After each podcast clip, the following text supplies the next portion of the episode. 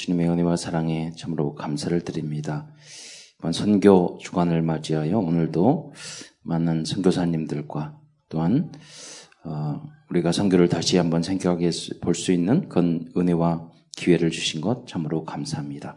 주님께서 땅끝까지 이르러 증인이 되고 모든 족속으로 제자 삼으라고 말씀하셨는데, 이 언약의 말씀이 바로 나 자신을 통해서, 우리 가문을 통해서, 우리 선교사님을 통해서, 우리 한국교회를 통해서 성취될 수 있도록 주여 역사하여 주옵소서.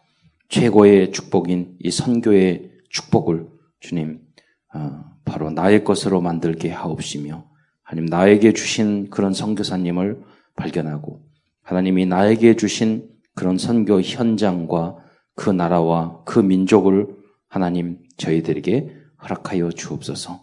하나님께서 이 나라 민족을 사랑하여 주셔서 오래전에 하나님 선교사님을 파송시켜 주시고, 우리를 구원시켜 우리에게 말씀을 주시고 복음을 주시고, 또 정말로 가장 훌륭한 그러한 성경을 저희들에게 우리나라 말로 번역할 수 있는 은혜 주신 것 감사를 드립니다. 오늘 통해서 은혜를 받게 하시고, 하나님 이 안에 있는 축복을 제가 다시 한번 새기면서 제12345 RUTC까지 응답받고 237개 나라의 빛을 발하는 여러 민족으로 쓰임받을 수 있도록 주여 역사하여 주옵소서. 그리스도의 신 예수님의 이름으로 감사하며 기도드리옵나이다.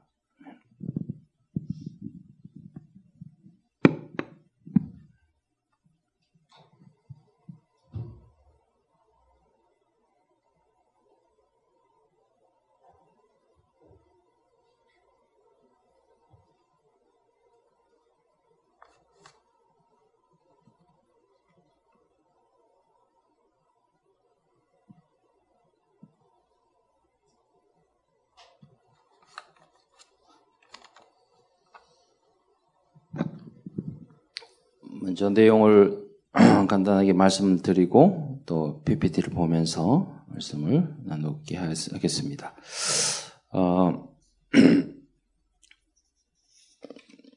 어떤 분은 그 성경 말씀이 마치 한글로 처음에 하나님이 주신 글로 아는데, 그게 아니라 히브리어, 헬라어로 되어 있고 또 한문으로 되어 있는, 또 이제 영어로 되어 있는 것, 그것을 우리 한글로 번역했습니다. 외국말을 문장 하나만 번역하는 것도 굉장히 어렵습니다. 우리는 쉽게 성경을 찾지만, 이게 성경이 이 보통 책에 이게 얇고 이렇게 글씨가 작아서 그렇죠. 요 한 권이 보통 책의 10권 정도의 분량이에요. 그리고 안에 단어도 굉장히 어렵고요. 그리고 이게 하나님의 말씀이기 때문에 조금 우리가 틀리게 되잖아요. 그러면은 이게 이제 어떤 교리상 문제가 생기기 때문에 또 번역하고 연구하고 문장 하나하나. 그냥 개인이 그냥 번역하는 게 아니라 또 팀을 짜가지고 번역하고. 근데 처음 시작을 할 때는 외국인이 하잖아요. 그럼 여러분들이 성인이 돼서 외국어를 가. 그러면 그 나라의 언어를 그냥 일상으로 쓰는 인사말이나 언어를 배우는 것도 어렵잖아요. 근데 굉장히 어려운 단어를 공부하고 이해를 해가지고 그 성경을 영적인 부분까지 굉장히 중요한 교리까지 담겨져 있는 이것을 번역한다는 것은 굉장히 어려운 그런 부분이죠. 하나님이 정말로 천명을 주지 않아요.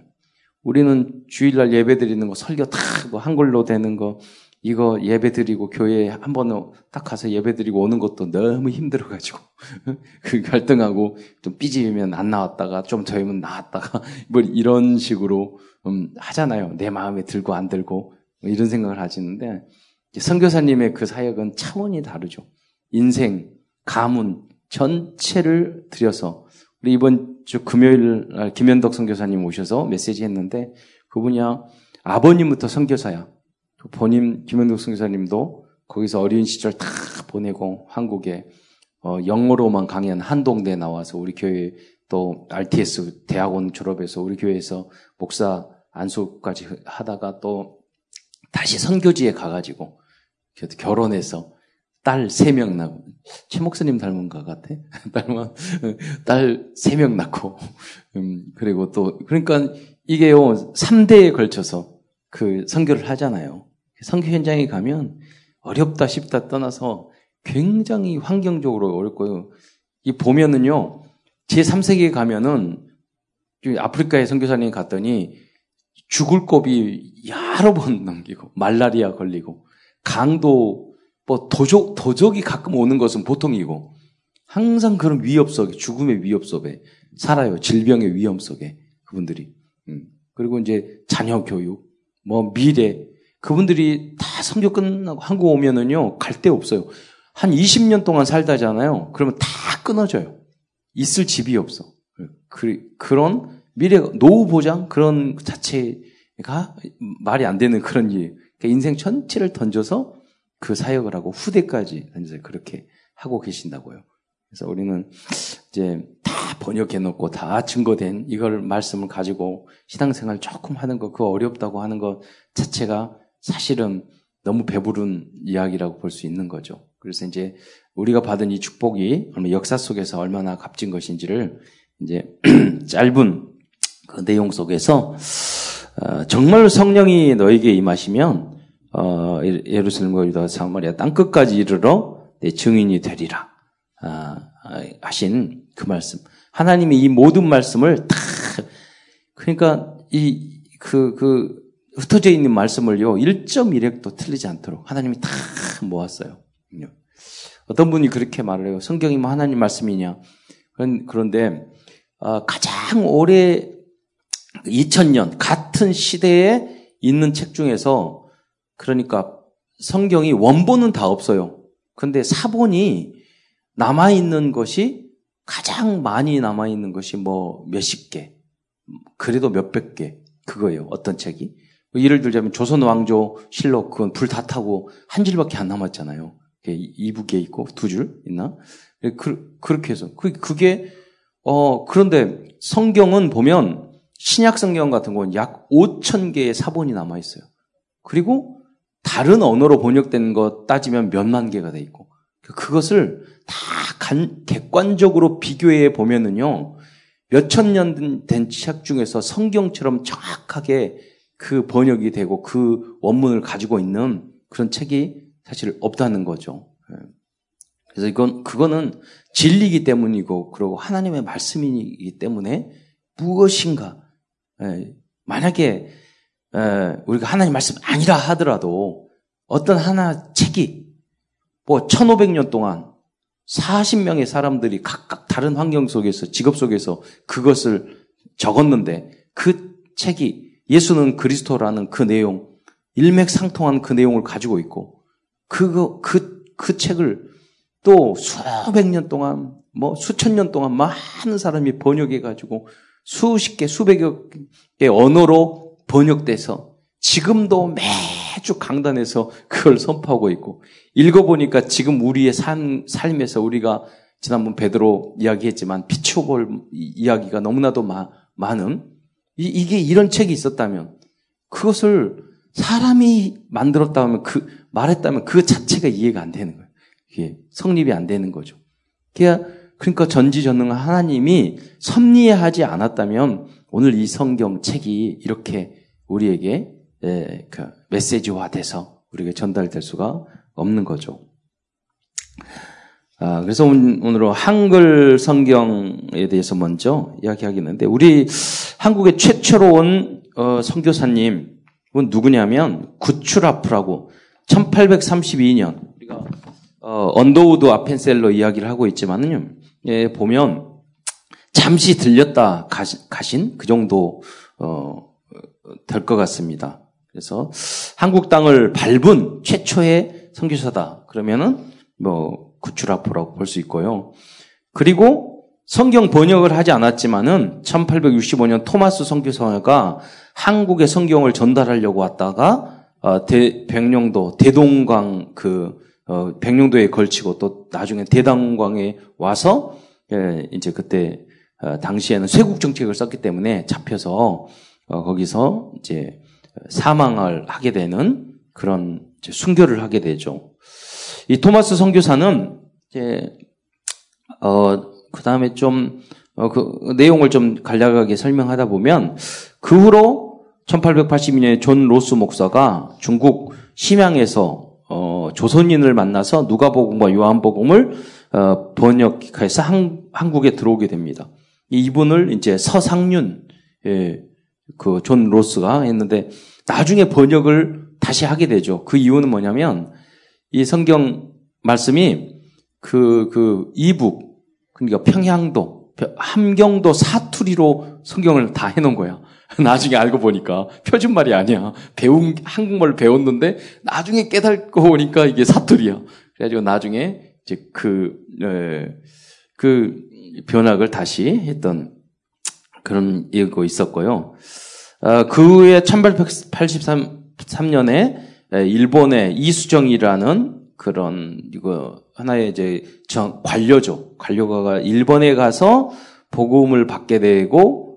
그래서, 이것을 한국말로 번역을 해야 되겠다, 이 말씀을. 그래서 마가복음을 번역하게 되는데, 언더우드 그 선교사가 일본에 거쳐서 일본에 있다가 한국으로 왔거든요? 그럴 때, 이 언더우드 선교사가 이수정 씨가 번역한 그 마가복음을 들고 한국으로 왔어요. 우리나라는 굉장히 특이한 선교의 역사를 가지고 있는 거야. 무슨 말이냐면, 한국에 그래도 제대로 선교를 하신 분은 누구냐면 언더우드 아펜셀러잖아요. 최초 선교사라고 우리가 하잖아요. 근데 그분들이 한국에 와서 성경을 번역해서 선교한 게 아니라 한국 사람이 번역해 놓은 일본에서 번역이 된 그 책을 들고 한국으로 온 거예요. 그러니까 하나님 굉장히 역사죠. 그리고 우리가 생각할 때는 많은 말씀을 통해서 복음화 된다고 그러는데 쪽복음이라고 보통 하거든요. 마가복음 하나 가지고 그 후로 나중에 요한복음, 누가복음 이렇게 하나씩 번역했다니까요. 성경 전체가 완전히 번역되기는 한참 걸렸어요. 그래서 무슨 말씀이 우리가 많아서 복음화되고 그런 게 아니라 과거에 마찬가지로 고린도면 고린도 교회에 복음하는 고린도서로 데살로니고는 그 한 권 가지고도 했잖아요. 얼마든지 우리가 어떤 하나님의 말씀을 우리에게 주신 말씀을 작은 말씀만 붙잡아도 세계 복음화는 지역 복음화만 이루어지는 거예요. 굉장히 많은 말씀이 있는 게 아니라 나에게 주신 그 말씀만 있어도. 그래서 1885년 언더우드와 아펜셀러 선교사가 일본을 거쳐서 한국으로 올 때 이 이수정 번역한 성경을 가지고 왔고 간단하게 요약하면 1906년도에 신약성경, 1911년도에 구약성경이 이게 완전히 번역되게 된 것입니다. 넘겨주실래요? 그래서 이게 이분이 토마스 선교사. 근데 우리가 마음이 아픈 것은 이게 이분이 스코틀랜드 아마 연합 장로회 출신인데 그 영국의 교회들이 문을 닫아가지고 거의 이 교회가 토마스 선교사를 파송했던 교회가 거의 문 닫을 지경이 됐다는 거죠. 아마 팔리면 우리 가서 사야 될지도 몰라요. 그만큼 유럽, 영국 교회들이 지금 부도나고 복음이 안정해지고. 이건 뭐예요? 오직 예수를 잃어버리니까. 오직 예수. 예. 부인이 이제 선교 중에 사망을 했고요. 한국어 통역관으로 있다가, 이 사람이 참 특이한 것은 한국어 통역관이 됐다고 했잖아요? 근데, 어떻게 한국에 한 번도 와보지 않은 분들이 한국어 통역가가 됐느냐? 이분이 중국의 광저우, 우리 광주라고 했잖아요. 거기에 중국 선교사로 파송이 됐는데, 갓을 쓰고 특이한 민족들이 있는 거예요. 그 사람들을 만나게 된 거야. 이 사람 생각하기를 중국 선교사들은 많으니까 하나님이 감동을 준 거죠. 와, 저 나라에 좀 가고 싶다. 그런 마음이 생기게 된 거예요. 그래서 중국에 있으면서 그 사람들을 통해서 한국말을 배운 거예요. 대단하잖아요. 한국에 가서.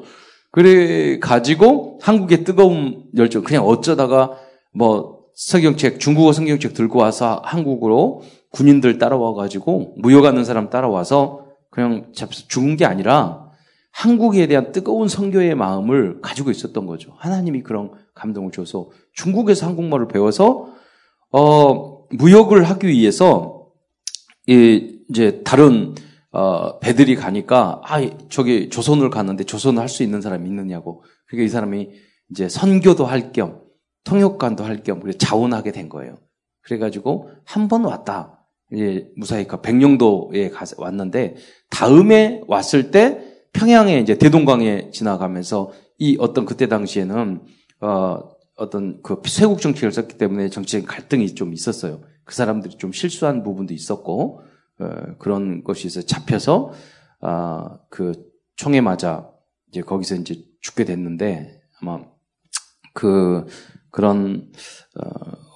그래서 뭐 제대로 성교도 해보지도 못하고 어떻게 보면 그 성경책을 이렇게 주면서 막 뿌렸다잖아요. 어떻게 보면 성경책 많이 가져왔는데 그런데 어떤 일이 있었냐면 이 분을 잡아서 그 자리에 총으로 죽인지 칼로 죽였는지 잘 모르겠는데 죽였던 그 사람 그 사람 중에 한 사람이 이 성경책을 가서 읽어라고 주니까 예? 그걸 가지고 옛날 초가집 보면은 벽지가 없으니까 그 성경책을 종이를 찢어가지고 벽지로 다 발라놓은 거야. 근데 어떤 사람들이 와서 그걸 읽어보면서 은혜를 받은 거야. 내용을 보고. 야, 이게 무슨 말이냐. 그래서 그 집이 유리로 말하면은 교회. 그걸 읽었던, 그리고 벽지를 전달해서 붙였던 그 사람이 예수를 믿게 되는 거예요. 그러니까 그 토마스 선교사를 죽여서 그 책을 가져가서 나눠주기도 하고 자기 집에도 벽지도 밟았던 그 사람과 줬던 그 사람들이 이제 예수를 믿기 시작하게 된 거예요. 우리 보통 예를 들자면 외국에 이상한 사람들이 와서 죽게 되면 이야기를 하잖아요. 계속. 우리 평생 살아가면서 어떤 특별한 사건이 있으면 야 그때 뭐가 왔는데 우리가 전쟁을 해가지고 거기 코쟁이가 왔는데 그래가지고 대포 쏘고 그래가지고 우리 잡아가지고 죽였는데 이 사람이 무슨 책을 줬는데 벽에 붙어보더니 무슨 그 하나님에 대해서 이야기하고 읽어보니까 이게 보통 이야기가 아니더라. 한 번도 들어보지 못한 이야기인데 이제까지 궁금했던 그런 내용들이 여기 다 있더라. 그 사람이 왜 왔는지 알았더니 이게 하나님 말씀이라고 죽으면서 이거 전달해 무엇인가 했더니 이렇게 소중한 말이었구나. 그래서 알아보게 된 거죠. 그런 것들을. 그래서 이제 믿게 되었다는 그런 것입니다. 그러니까 이 토머스 선교사도요. 중국에 다음에 보면 넘겨보세요. 얼굴은 좀 달라 보이는데 이보다 토마스 이 상해에 도착해서 혼자 유산하고 후유증으로 사망한 그 부인입니다. 그러니까 선교사님들이 그랬다는 거죠. 그때 당시에 지금도 해외 여행에 가면 말라리아 때문에 걱정하는데 근데 목숨을 걸고 간 거죠. 우리 한국에 와서 자녀가 죽은 그런 선교사님들이 굉장히 많았어요. 사고 나서 돌아가시는 분 아주 많아요. 예. 그래서 우리가 선교사 무덤이 따로 있잖아요. 예. 그리고 여기에서 마지막 선교하다가 나는 그 조선 땅에 묻히고 싶다고 그래가지고 그 선교사 무덤들이 있잖아요. 거기에 대를 이어서 부모님보다 먼저 죽은 아이들이 거기에 많이 묻혀 있어요. 예. 그런 마음으로 섬겼죠. 다음에 이제 제너럴 셔먼 배가 있죠. 이 배를 타고 토마스 선교사가 왔던 거죠. 그래서 이 제너럴 셔먼호가 이제 어떤 쇄국 정치 때문에 갈등 때문에 이제 불타는 그런 장면이고 토마스 선교사리가 다음 그림은 넘겨보시면 성경책을 이렇게 가지고 있으면서 마지막 전달을 하면서 이렇게 순교하는 그런 장면이고요. 나중에 이 사람들이 성경책을 다 읽고 나중에 알게 되니까 세월이 좀 지났을 거 아니에요? 그래서 이제 그때 그 사람을 이렇게 목격했거나 참여했던 사람 중에 어느 장소다, 어디다 어떻게 묻었다. 이게 이제 알게 된 거죠. 그래서 그 매장된 대동당편에 방문을 해서 그 예수를 믿었던 기독교인들이 같이 이제 기념사진을 찍은 그런 곳입니다. 뭐 영적인 성지죠. 거기를 방문한 거죠. 감사하게. 그 다음에 중국 이제 그러니까 지금으로 말하면 만주 지역이죠. 거기에 이제 성경 번역으로 하기 위해서 처음 왔던 이분도 그 가족들이 다 왔고 그 다음에 보면은 이 존 로스 목사가 최초의 성경 번역을 이제 시도한 그런 사람이고, 그 다음 장면 넘겨보실래요? 그 장면은 이제 선교사의 가정입니다. 다음 이 서상윤 이분이 그 사투리로 이제 그 한국말을 가르쳤던 그분입니다. 그 다음 다음이 최초 한글 번역 성경 누가복음 말씀입니다. 근데 여기 보세요. 여기 한글 성경 복음 보면은 띄어쓰기가 있어요, 없어요? 없죠. 근데 중간에 한번 띄어쓰기가 있는 장면도 나오긴 해요. 그러니까 이제 최초로 그 원래 한글로 왔을 때는 한자가 띄어쓰기가 없잖아요. 띄어쓰기가 없었는데 우리 한글 이 띄어쓰기가 우리가 만든 게 아니에요. 선교사님들이 이걸 띄어쓰기를 최초로 시도한 거죠. 그런 것입니다. 그리고 최초로 번역한 로스와 서상윤 공동 번역. 이게 글씨가 뭐 읽겠어요? 예수 성교 전서 이렇게 지금 봐보세요. 그러니까 최초의 성경에는 뭐라고 나왔냐면. 바로 오늘 우리도 이렇게 만들어야 될지 성서 내지는 성경 공동번역 그게 아니라 딱 앞에 예수라고 들어오잖아요. 예수 성경 전서. 그러니까 오직 예수가 될 수밖에 없죠. 근데 이게 빠지다 보니까 나중에 점점 그래서 그 다음 이 책도 최초의 로스역 1887년에 문광성원에서 출판한 그런 성경이 되겠습니다. 다음에 이 번역을 한 게 우리 한국에서 성경 번역을 한 게 아니에요. 중국 땅에서 번역을 했어요. 그래서 한국에 성경을 들여오지 못하도록 됐어요. 그 잡히면 죽는 겁니다. 그래서 이것을 어떻게 했냐면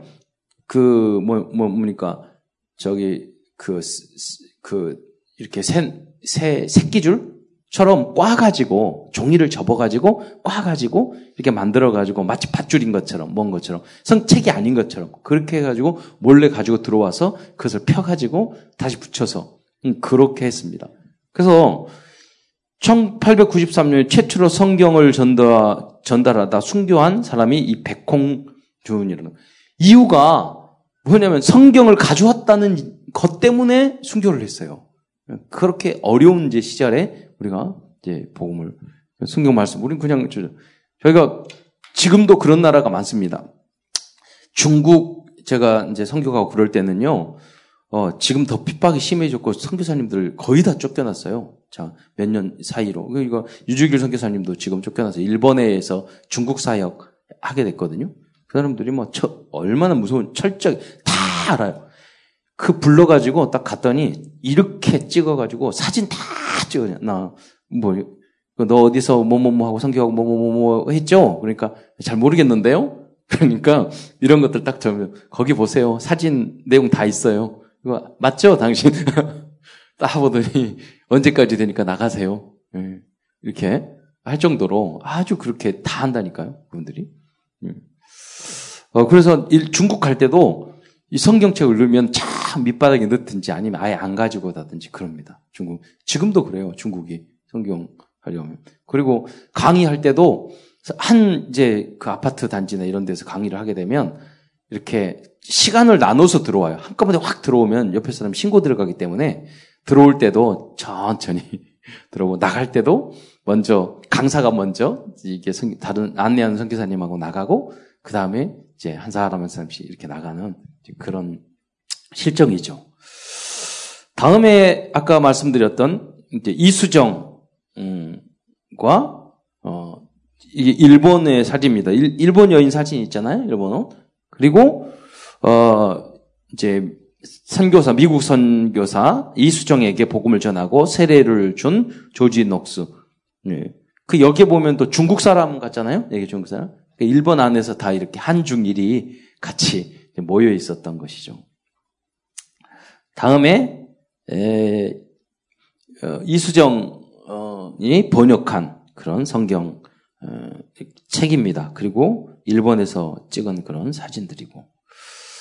그러다가 이 성경책을 들고 1885년 이제 언더우드 선교사가 이제 입국하게 되고, 같은 해에 1885년 아펜셀러 선교사가, 이 아펜셀러는 번역을, 성경 번역을 하다가 이 목포 앞바다 거기서 성경 번역위원회 참석하다 배에서 뒤집어져서 거기서 사망해요.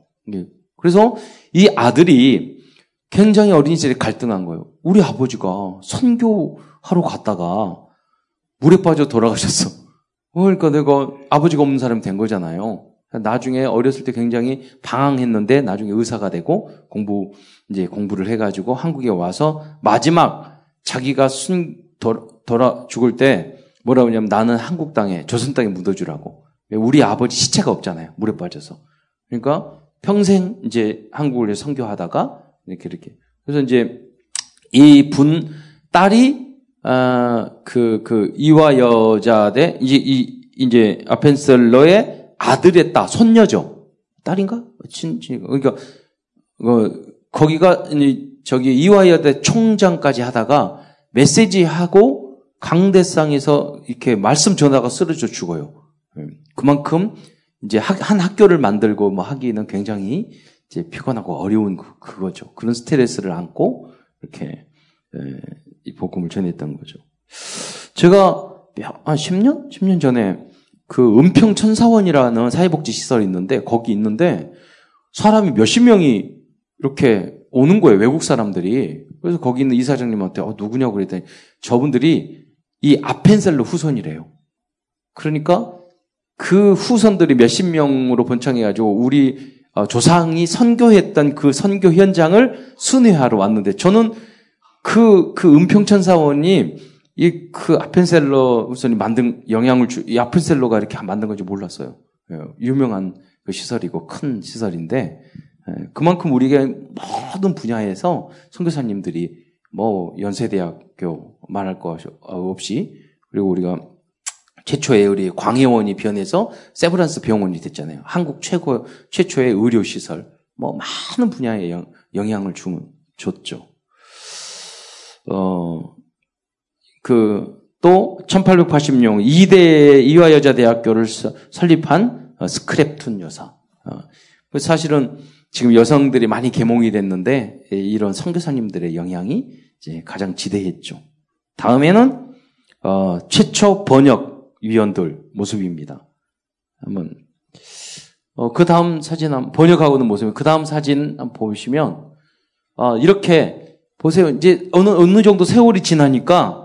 같이 한국 목회자들과 한국 사람들과 외국 선교사들이 함께 이렇게 모여서 이 성경을 한 구절 한 구절 읽으면서 아침부터 저녁까지 계속, 하루가 아니라 1년, 2년, 3년이 아니라 몇 년씩 그 아침부터 저녁까지 번역하고, 그렇게 해서 오늘 우리에게 이 성경이 주어진 겁니다. 그냥 책이 아니에요. 어떤 한 사람이 앉아가지고 막 소설 쓰듯이 쓰고 그런 게 아니에요. 이게. 그리고 히브리어, 헬라어, 영어, 중국어 그걸 다 비교하면서 이렇게 번역을 해서 오늘 우리 손에까지 들어오게 된 거죠. 최초 감리교회, 정동 감리교회의 모습입니다. 다음 모습. 네. 거기에 여러분 여기에 있는 이런 우리로 말하면 우리 비전스쿨 같은 렘넌트들인데, 이 아이들이 성장해서 우리 한국의 주도적인 역할을 다 했던 훌륭한 그 인물이 됐어요. 네. 그래서 우리 짧은 시간에 우리 한국이 이렇게 복음화, 1000만 가까운 그 복음화가 됐던 거죠. 그리고 이스망 대통령인 같은 그때 당시 우리 한국이 최초의 국회를 재헌 국회를 열었을 때 80%가 목사 장로였어요. 그렇잖아요.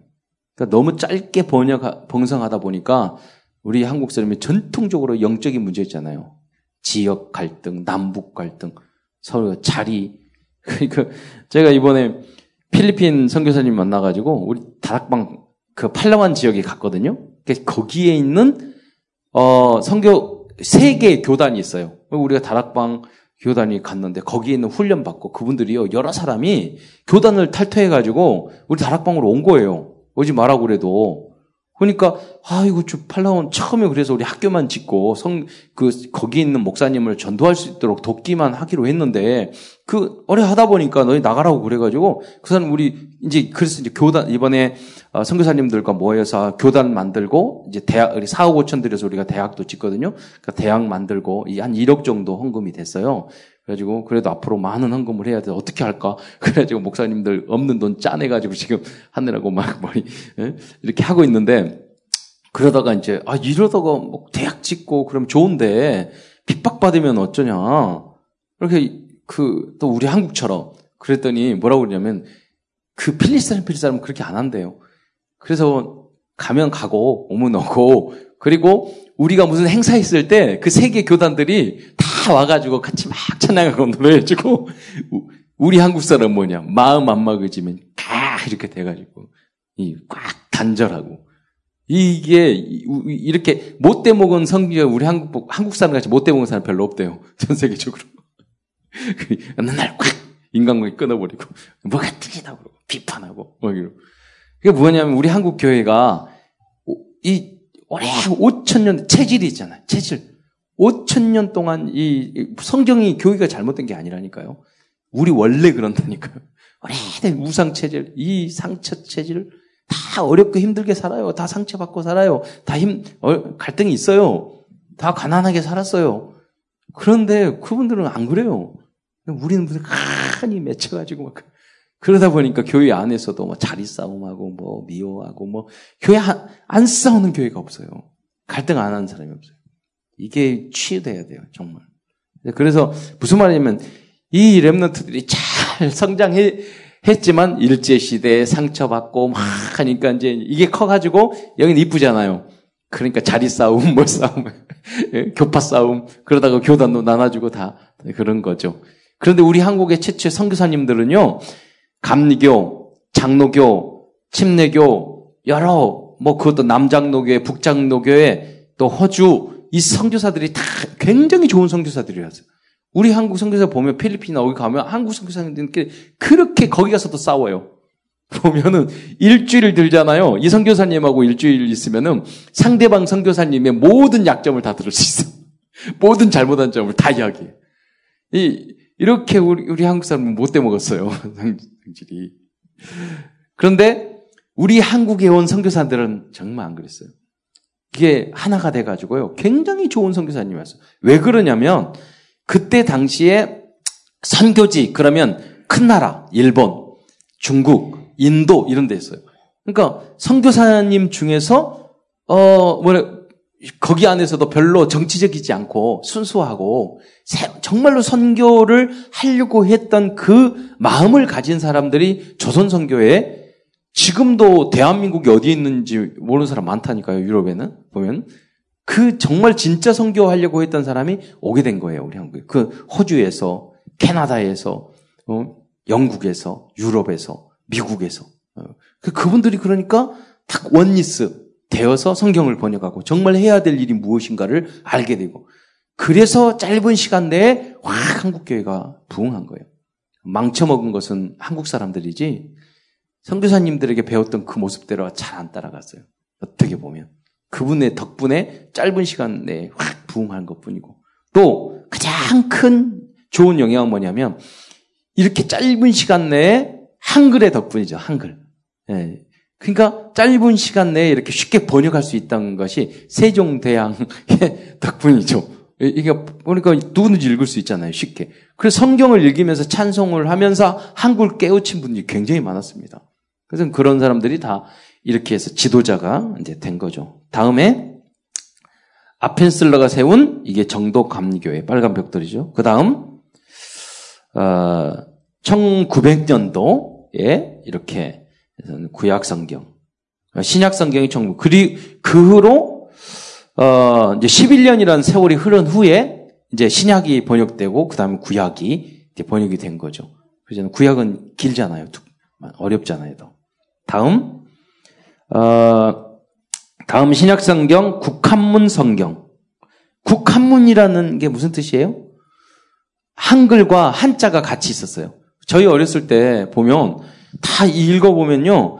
이 한자어들은 다 한자로 돼 있었어요.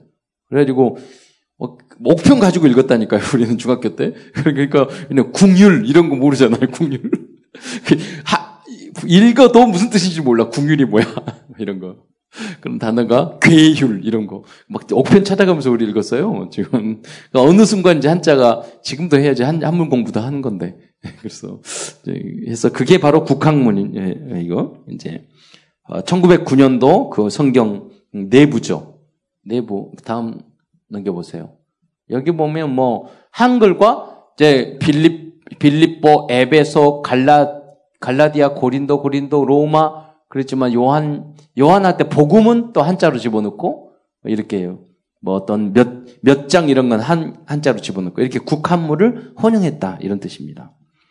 다음에 1917년 구약 성경 이겁니다. 이제 성경의 이제 내용들을 성경 다음 그 내부가 이렇게 생겼었죠. 이거를 여러분 과거에 우리처럼 한 타자 착착으로 한 게 아니에요. 이건 만들려면 쇠로 된 거 있잖아요. 한자 그래서 인쇄라고 그러잖아요. 인쇄 과거 인쇄소 할 때 쇠를 다 넣어가지고 그걸 판으로 찍어가지고 이렇게 돌리고 그랬었죠. 다음에 관주 성경 이걸 가장 많이 오랫동안 썼던 내용이죠. 저도 이 말씀 관주 성경 다 찾아가면서 읽었죠. 그 다음 공동 번역 성경 지금 번역하고 있는 그런 모습입니다. 이 공동 번역은 기독교와 천주교가 함께 번역을 한 그 책입니다. 공동 번역도 굉장히 어떤 부분은 아주 쉽고 이해하기 좋게 이렇게 번역된 내용들이 많아요. 한글로는 정말 이해가 안 되는데 공동 번역 보면 쉽게 이해되는 그런 내용들이 굉장히 많습니다. 번역이 아주 잘 된 책 중에 하나고 그런데 또 이제 어느 것은 너무 잘 되는데 어느 것은 너무 좀 잘못된 그게 편차가 커요. 거기 공동 번역은. 그래 1977년도 다음에 공동 번역 성서라고 했죠. 그래서 개역 개정판 감수하는 장면이 나오고요. 또 이렇게 이제는 특징이 있죠. 이 그림 보면 이전 그림하고 특징이 뭐가 달라요? 번역하는데 이 사진 보니까 한국 사람들밖에 없잖아요. 예.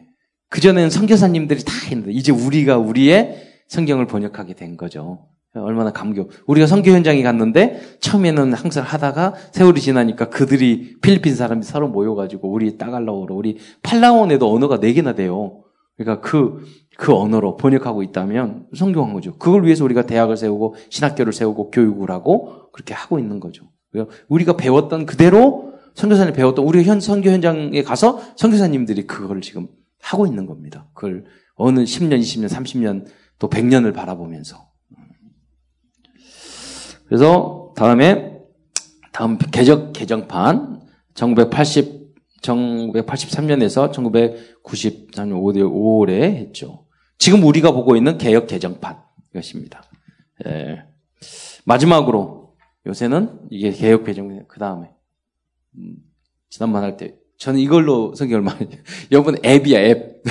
그렇게 성경이 이제 아날로그에서 디지털화 됐고 유튜브에서 성경을 계속 보고 저는 이제 운전하는 시간이 많잖아요. 그러니까 이런 걸 통해서 성경 한 장을 운전하면서 계속 수십 번 한 장씩 돌아가면서 한 장 반복 이런 거 있거든요. 계속 들으면서 말씀 묵상하고 그러거든요. 움직이는 우리 특히 다락방 뭐 지교회 훈련 많잖아요. 앉아서 차분히 읽을 시간이 없어 옛날같이. 그런 이제 다 하고 메시지 정리하고 이제 앉아서 원고 작성하고 그거 하는 시간을 또 그렇게 하죠. 어떻게 보면 그 부분도 되게 이 시대에 맞게 우리에게 너무나도 좋은 것 같아요. 하나님이 우리에게 이런 과정을 통해서 지금 이제 성경 유튜브에 보면 뭐 기독교를 반대하는 내용이나 여러 가지 내용이 있지만은 굉장히 그런 뭐 찬성 있고 반대도 의견이고 그런 의견을 봄으로써 더 성경을 깊이 이해하게 되는 그런 부분도 있거든요. 그러니까 여러 가지 내용을 들으면서 더 깊은 공부를 하고 이렇게 잘못 생각하기도 하구나. 이렇게 이해를 좀 잘못하고 있구나. 이 부분 이렇게 알려줘야 되겠구나 하는 것들을 좀 배우게 되거든요. 그래서 여러분이 또 어떤 부분은 많은 목사님들이 인터넷을 통해서 많은 좋은 글을 하기 때문에 지금 과거에는요, 주석 그런 것들이 필요하고 그랬는데 지금은 인터넷 쳐보면 시간만 들이면 얼마든지 좋은 내용들이요. 너무너무 많아요. 너무 많아서. 과거에 우리 때는 자료가 없었어. 책이 없었고 성경만 있었기 때문에 누구 가르쳐주는 사람이 없어요. 저도 제대로 가르쳐주는 사람이 거의 없었던 것 같아요. 어린 시절에. 그러니까 신비주의로 뭐 갈 수밖에 없잖아요. 지금은 보면은 뭐 인터넷 궁금하고 그런 거면 내가 찾아보면은요, 굉장히 좋은 자료가 많이 있습니다. 그래서 여러분이 하나님 말씀을 좀 집중해서 잘 배워서 또 거기다가 우리는 성경에는 이제 여러 가지 5 분야가 있거든요. 성서신학, 조직신학, 역사신학, 선교신학, 실천신학. 근데 우리 신학교에 가면 이 5대 신학을 배워요. 그래서 성교신학 때문에 히브리 헬라어 다시 성서신학에 해당되는 거고, 구원론, 무슨 하는 것은 조직신학에 대한 걸 배우는 것이고. 근데 우리가 하는 전도는요, 실천신학 안에서 복지라든가 상담이라든가 전도 방법이라든가 예배학이라든가 이런 건 실천신학의 범주에 들어가는 거예요. 그러니까 우리가 다락방 전도운동은 어떤 거냐면 칼빈 신학을 기본으로 해서 성경을 기초로 해서 많은 교파다 있지만 뭐 요한 웨슬레 순복음교회 순교는 좀 뜨겁게 하는 거고, 요한 웨슬레는 좀 실천적인 거고 또 현장적인 거고, 또 그 칼빈 신학은 굉장히 조직적인 성경 전체를 정리를 잘 해놨죠. 그래서 우리는 그걸 장로교라고 그러잖아요. 칼빈 신학 안에서 우리는 다른 것이 하는 것이 아니라 현장 전도, 실천 신학 중에서 좀 전도와 현장 치유에 대한 그 부분을 더 강조해서 하는 거. 왜? 지금 우리가 모여가지고 유광수 목사님하고 목사님 다 모여가지고 아침부터 저녁까지 성경 번역할 필요가 없잖아요. 그렇잖아요. 다 되어 있는데. 만약에 이게 안 되어 있다면 유광수 목사님 오셔가지고 최정욱 목사님 모여가지고 해가지고 번역하고 있어야 돼요. 근데 지금 시간표는 그게 아니에요. 지금 시간표는 어느 정도 예수 성경 전수하다가 어느 정도 시간이 지나가고 교회가 커지니까 이게 하나의 권력화됐단 말이에요. 그리고 오직 예수가 잃어버렸단 말이에요. 다시 그 개혁이라는 게 뭐냐면, 루터가 그 말했어요. 개혁주의 신학자들이 뭐냐면, 우리가 계속해서 개혁하지 않으면 천주교로 돌아간다. 그래서 여러분이 리포메이션, 개혁주의라고 말한 이유가 무슨 뜻이냐면, 우리 인간은 가만히 있으면 다시 천주교로 돌아간다. 종교로 돌아간다. 그러니까 계속해서 말씀으로 초대교회로 돌아가야 된다. 오직 예수로 가야 된다. 그런 의미에서 성경도 개혁, 개정, 이라고 표현한 거예요. 그 언약을 우리가 놓치지 말아야 되겠고, 그래서 우리가 다 알고 성경 배웠던 똑같은 말인 것 같지만 항상 오직 예수로, 오직 복음으로, 오직 하나님의 성경, 오직 성경이 말하는 그 진리 속으로 우리가 계속 갱신, 그리고 완벽할 수는 없지만, 복음이라는 건 뭐냐? 우리가 다른 사람은 또 윤리도덕적으로 저 사람 막 비판하면 율법이 되는 거예요. 그렇잖아요? 성경 말씀 중에서 내가 잘못된 것은 나를 비춰봐야 돼. 그리고 상대방은 어떤 실수와 잘못과 부족함이 있더라도 그들은 용서하고 도와주고, 그게 복음이에요. 그게 하나님의 방법이에요. 하나님은 우리를 위해서 어떤 죄와 잘못과 허물도 용서하기 위해서 하나님이 직접 오셔서 십자가에 달려서 구원해 줬잖아요. 이 구원의 은혜를 내가 받은 우리가, 우리 본인이 잘못하면 탁 지적하고, 우리 자식이 잘못하면 용서하지 못하고, 우리 성도들이 뭐라면 확 하고, 그건 복음이 아니에요. 그러니까 나 자신에게는 영과 혼과 육이 흠없게 보존되는 것은 나에게 비춰봐야지, 그거를 다른 사람에게 하는 순간 그거는 율법이 되는 거고 비복음적이 되는 거예요. 그래서 이제 그것이 안 되기 때문에 계속 우리가 그리스도 안으로 들어가야 되는 거죠. 우리는 말씀 마무리하자면, 우리는 너무나도 소중한 귀한 축복을 받았습니다. 어떤 축복? 너무나도 소중한 멋있는 또 존경스러운 위대한 믿음의 선교사님을 하나님이 우리나라에 보내주셨어요. 오랜 세월을 통해서 선교 번역. 지금 이 일을 누가 하고, 237경을 향해서 이제 우리들이 가서, 우리 후대들이 선교사로 파송이 돼서 그 현장에 가서 이 일을 우리가 해야 된다는 거예요. 왜? 그 은혜를 우리가 받았기 때문에. 그래서 교회가 든든히 서고 성장하고 아름답게 되고, 우리가 선교사님을 소중하게 생각하고 그 해야 되는 이유를 여기서 우리는 발견해야 되는 것입니다. 축복의 주역이 되는 여러분이 다 되시기를 주 예수 그리스도 이름으로 축원드립니다. 기도하겠습니다. 사랑해 주님 감사합니다. 오늘도 이번 주간도 선교 주일을 맞이하여 다시 우리가 선교를 또 다시 한번 생각해보는 그런 시간을 주신 것 참으로 감사를 드립니다. 지난주가 있었던 선교사 합숙을 통해서 많은 은혜를 주시고 오늘 또 선교사님들이 우리 교회에 방문하고 또 다음 주도 선교 대회를 하며 또 많은 제자들이 와서 한 달 가까이 또 훈련받는 분도 많이 있을 것인데 그 현장에 우리들이 주역이 되게 하옵시며 하나님 정말로 우리 나라 민족과 한국교회를 축복하여 주셔서 이 말세침 아래 777의 문제가 있고 5가지 정말로 어두운 그런 시대로 치닫고 있는 이때에 하나님 그 현장을 치유하는 주역으로 쓰임받는 우리 모든 성도들과 우리 교회 될 수 있도록 은혜 내려 주옵소서. 그리스도이신 예수님의 이름으로 감사하며 기도드리옵나이다.